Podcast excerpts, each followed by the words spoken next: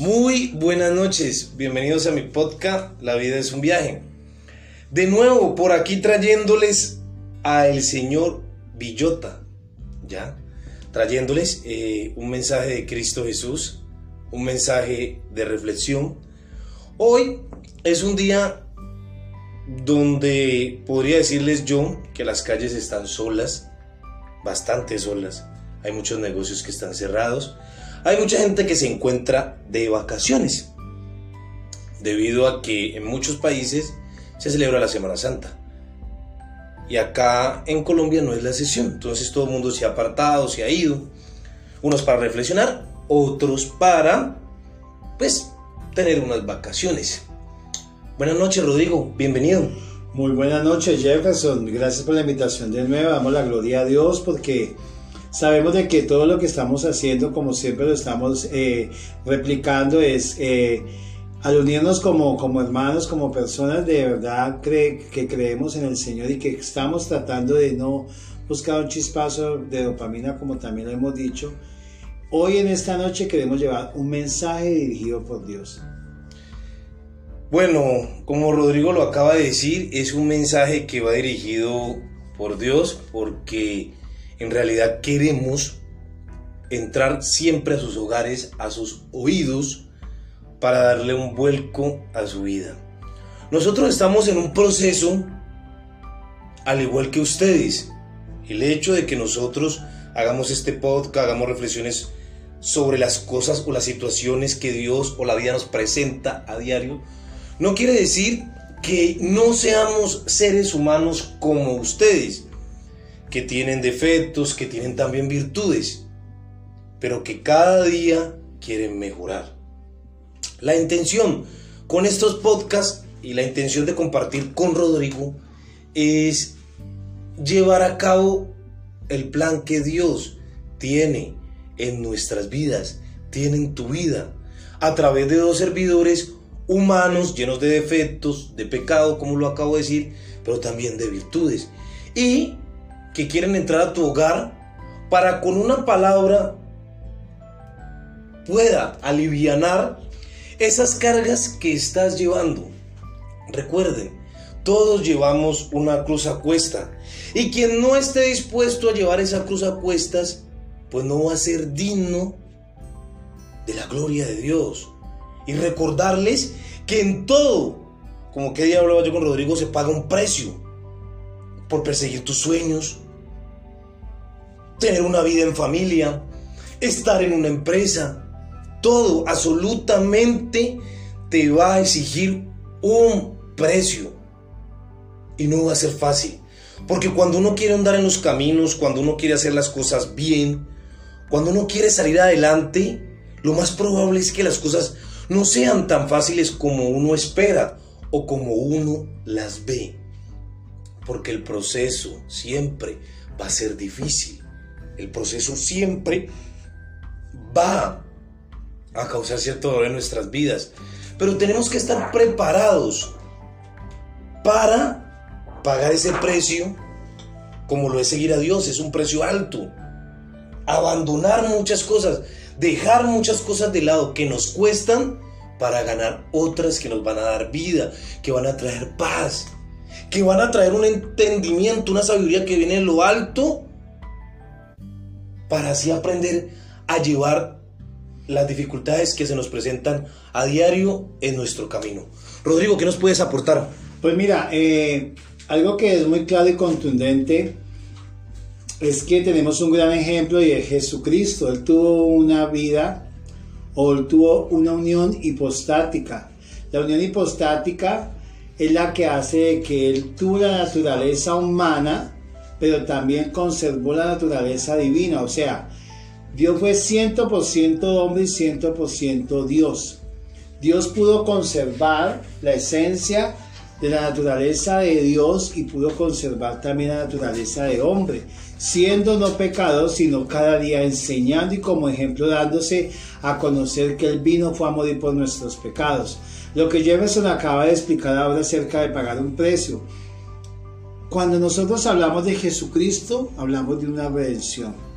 Y esa redención va como cuando usted dice, eh, cuando la gente se ha metido en una, una pirámide, empieza este y sigue el otro y el otro. Entonces ha sido como una, es, ha sido como una maqueta, una formación, ha sido como de verdad una estructura que se hace. Por eso la unión hipostática en el hombre es que aunque el hombre sea naturalmente hombre, tiene la oportunidad de tener un espíritu para poder que tenga la unión hipostática, que puede, aunque esté en la naturaleza humana, pueda estar en la espiritual, y la espiritual pueda darse a cabo de que pueda que cuando Cristo dio el precio por nosotros, pueda dar de verdad la certeza de que nosotros podemos vivir más en el espíritu que en la carne. Pero ¿qué pasa? Dice la palabra que el, la carne se opone al espíritu, y dice que nosotros queriendo hacer cosas buenas siempre terminamos haciendo lo que no es bueno, lo que, sino que terminamos haciendo lo que, sea, lo que aborrecemos. Entonces eso se llama el pecado que mora en mí. Pero también está cuando yo acepto a Cristo, Cristo el que vive en mí. Ya no vivo yo, mas Cristo vive en mí. Hoy, querido oyente, te quiero llevar una reflexión. Y quiero que, que, que te preguntes.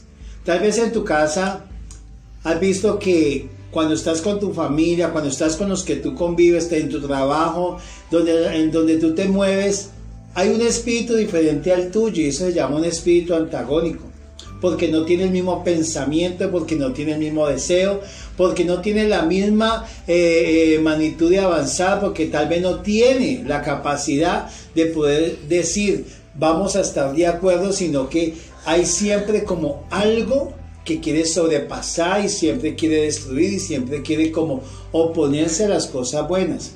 Por eso es que cuando Cristo vino a la tierra, Él dice en su palabra, lo que dice en el libro de Juan, dice Juan once veintitrés, dice, Jesús le dijo, tu hermano resucitará. Marta le dijo, yo sé que resucitará en, en la resurrección en el día postero. Le dijo Jesús, yo soy la resurrección y la vida. El que cree en mí, aunque esté muerto, vivirá. Y yo, y todo aquel, perdón, que vive y cree en mí, no morirá eternamente. ¿Crees esto?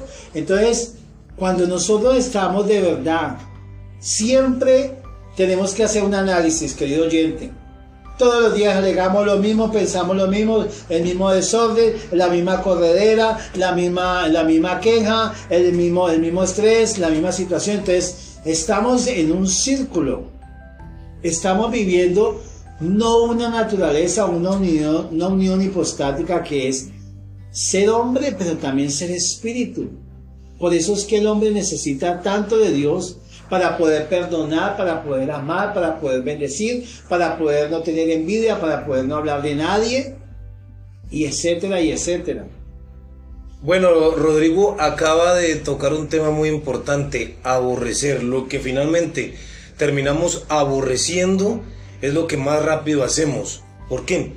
Porque el hombre, si nos olvidamos, hay gente que vive con una cismatiquería espiritual, o sea, yo no me junto con aquello o con fulano porque es que está en ciertas cosas. Nosotros, como lo dice la palabra, tenemos que crecer con la cizaña, porque para dar frutos, o sea, nosotros estamos, es la persona como la que, la, no es que yo conoz, conocí a Cristo, pero ya no estoy en el mundo, no, por más que tú estés en Cristo vas a tener aflicciones, vas a tener dificultades, no va a faltar quien te ultraje, no va a faltar quien te falte al respeto o quien te quiera sacar de tus casillas para que tú termines actuando de la manera contraria a lo que has venido llevando a cabo o has hablado, ¿ya? Entonces es importante tener claro que como seres humanos, por mucho que sigamos a Dios, vamos a tener aflicción en momentos de dificultad, momentos en los que vamos a dudar de que Dios está con nosotros. Y es justamente ahí donde nosotros tenemos que tener la capacidad de discernir entre lo bueno y lo malo, porque dice que Él después vendrá a separar los frutos buenos de la cizaña. Por eso dice, vengan a mí, ustedes que hicieron bien, bienvenidos a mi viernes, y malditos ustedes que vayan, vayan al infierno. ¿Pero cuándo? ¿Cuándo si hicimos obras de bien? Cuando no lo hiciste con uno de mis pequeños, tampoco lo hiciste conmigo. Tenemos que tener en cuenta que Dios va más allá de las palabras, es hechos. Una fe sin obra es una fe muerta. Uno tiene que actuar, uno tiene que ser una persona de hechos, porque si uno se va quedando, ¿qué pasa? Al final de los tiempos, tal vez Cristo no le diga, venga, disfrute de mi reino, sino que tal vez le diga, apartaos de mí, no os conozco, hacedores de maldad. ¿Ya?